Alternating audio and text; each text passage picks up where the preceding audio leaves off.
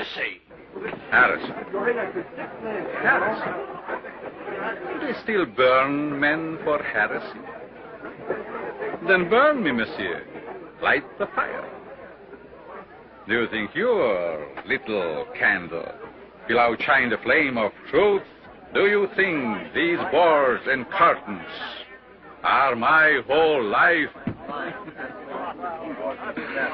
They are only a trap to catch the perils of fools. My life is consecrated to great experiment. I tell you, I will prove your kinship with the ape.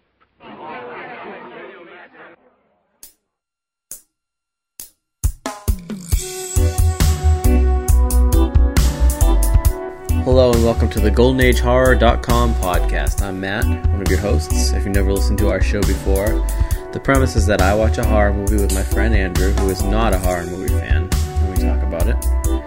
Tonight we watched Murders in the Rue Morgue, the 1932 killer ape movie starring Bela Lugosi.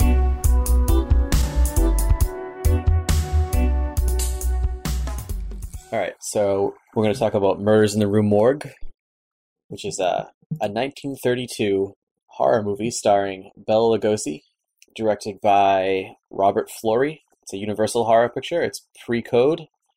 It's based on the Edgar Allan Poe short story, The Murders in the Rue Morgue. Suggested by. Yeah, suggested by. It's pretty different from the Edgar Allan Poe story. I haven't read it, but I feel like it definitely was. Yeah. One of the main differences is the character, Dupin. Dupin. Yeah, Dupin. Pierre Dupin. Is basically nothing like the Edgar Allan Poe, C. Auguste Dupin. He's not a very great detective. No, he doesn't really do any detecting, I don't think. I guess he kind of does a little bit when he figures out the gorilla mystery. Oh, when he sees the gorilla? And he's like... Yeah, the Edgar Allan Poe story, I believe, Dupin is an old man and not entangled in like a weird love triangle with a girl and an ape. Is there an ape in the original story? Yeah, it's an orangutan.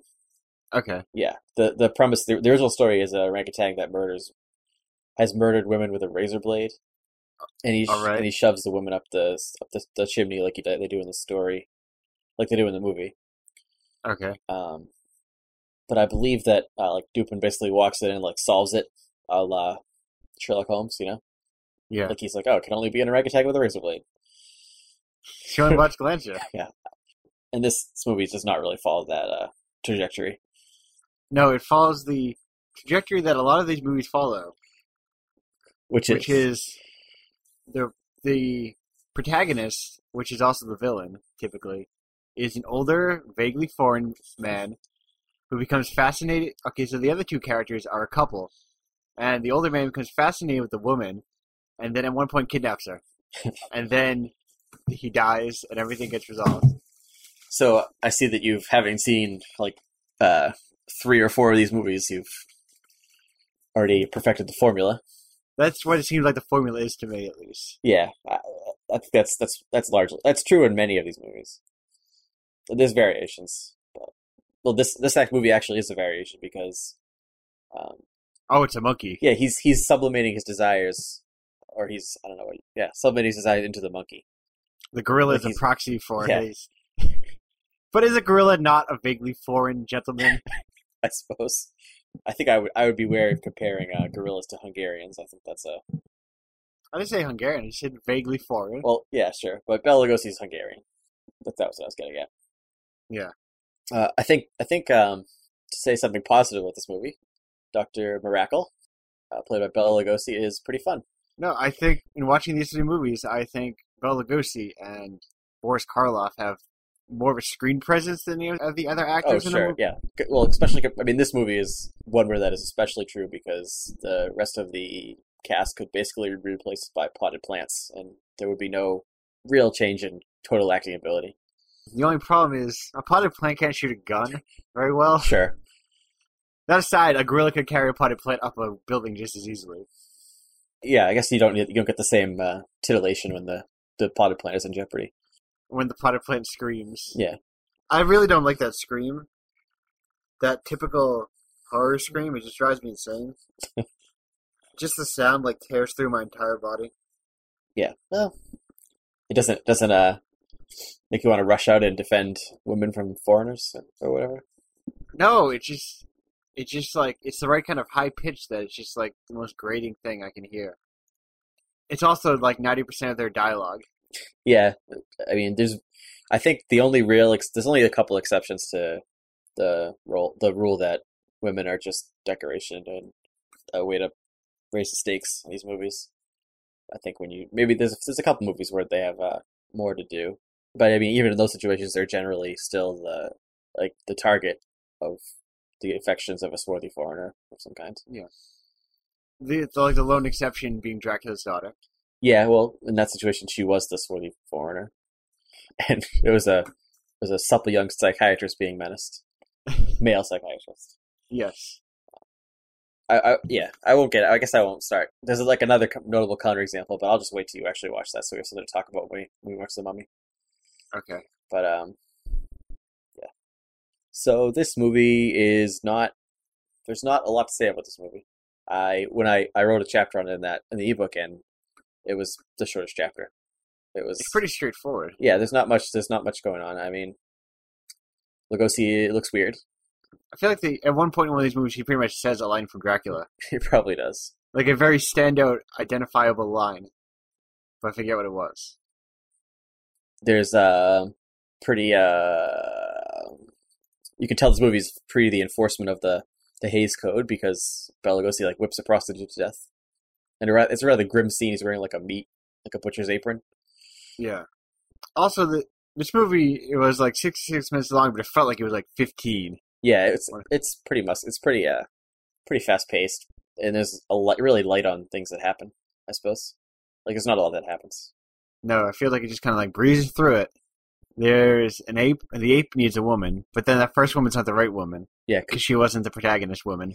Well, there's this subtext where I don't know if they're I don't know if they actually were trying to make any kind of comment at all, but Dr. Mirakle is a proponent of the theory of evolution, but this movie is set in 1845, so there really wasn't a solid theory of evolution. Correct me if I'm wrong. I don't know when the Origin of the Species or whatever was written, but they did refer to evolution as a strange concept.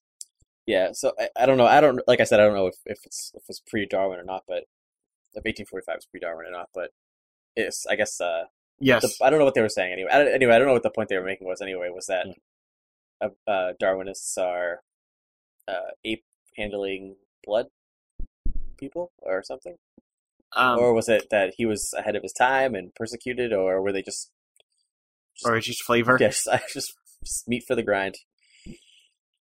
On the Origin of Species was published in 1859. Okay, so this movie's actually set pre the Origin of the Species.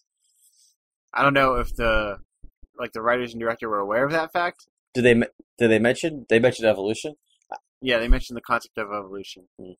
Yeah. They're one of them evolutionists, or he believes in evolution, the man from the monkey. Yeah. Lugosi gets taunted by a... For some reason, he is traveling with a circus to give lectures on the theory of evolution and demonstrating a monkey. Just, well, not demonstrating a monkey. Displaying a monkey. That he talked to. He talks to. Trust me, he knows what he's saying. He just kind of speaks this weird, fake foreign language at the monkey for a while, and he's like, yes. I don't know if he's just actually just speaking Hungarian, and then it works. There's a, let's see, I'm looking at the Wikipedia page here. The servant, Janos, is Noble Johnson. Hey, what? Who plays the black guy in several of these movies. I didn't know it was Noble Johnson. And there's a scene that's out of the... There's a what? You said there's a, and then you stopped. There's a scene from the Poe short story where the Italian thinks it was German and the German thinks it was Danish and the Danish thinks it was Italian. That was in the movie. Yeah, that was... The comic relief bit. Yeah.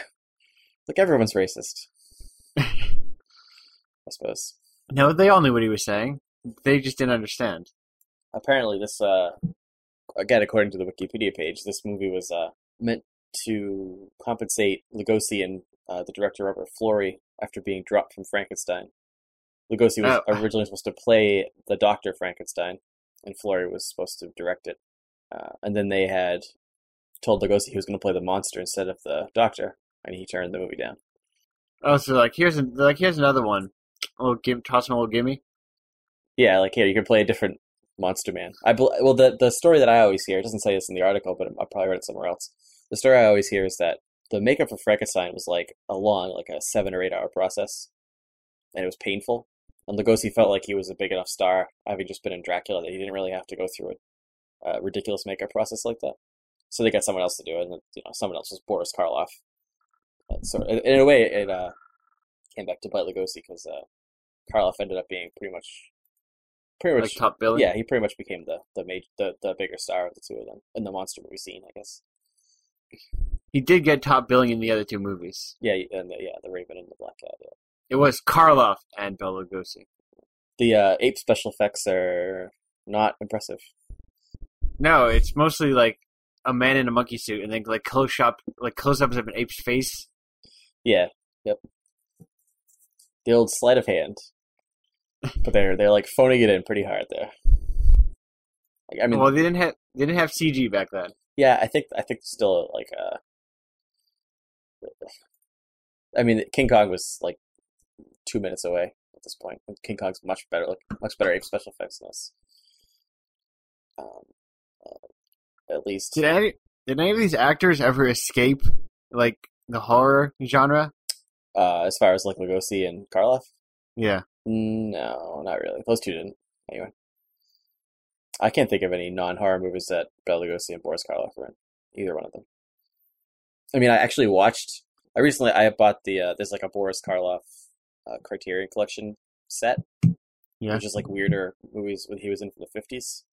And there's two of them, and neither of them are right horror movies. One of them is about a surgeon trying to just develop anesthesia, and he falls in with grave robbers and stuff, and it sort of takes a weird turn. But it's not really a horror movie. But the movie is called Corridors of Blood, and all the posters and stuff it's marketed as a horror movie, right? So he never even when he wasn't really in horror movies, he was in horror movies. And Bela Lugosi, yeah, I mean, Bela Lugosi ended up being in Ed Wood movies. So yeah.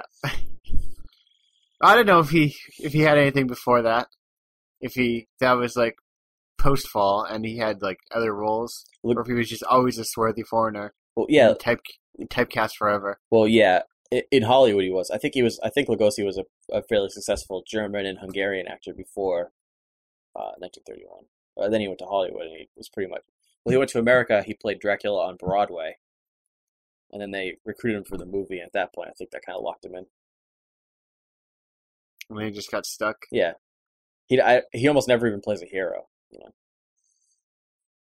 No, he pretty much always plays this kind of antagonist. Even if he's he plays a villain, even though he's the protagonist often. Yeah, yeah. A lot of times it's the biggest star. You know, he gets the most screen time, but. This is a movie I think I don't even really recommend to the person anymore. I don't even know. I think it's one of the worst of Lugosi's movies, and pretty forgettable. Yeah, that movie is 66 minutes long, and I forgot most of it. Yeah, there's not much to say about it.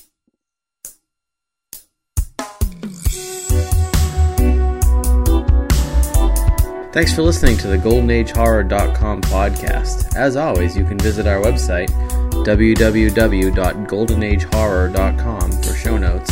You can find us on Facebook, you can review us on iTunes, subscribe to our mailing lists and all that good stuff, and don't forget to join us next week where we discuss the greatest of the Karloff and Lugosi pictures, The Black Cat, which is actually probably my favorite of the 1930s horror movies. So, see you next week.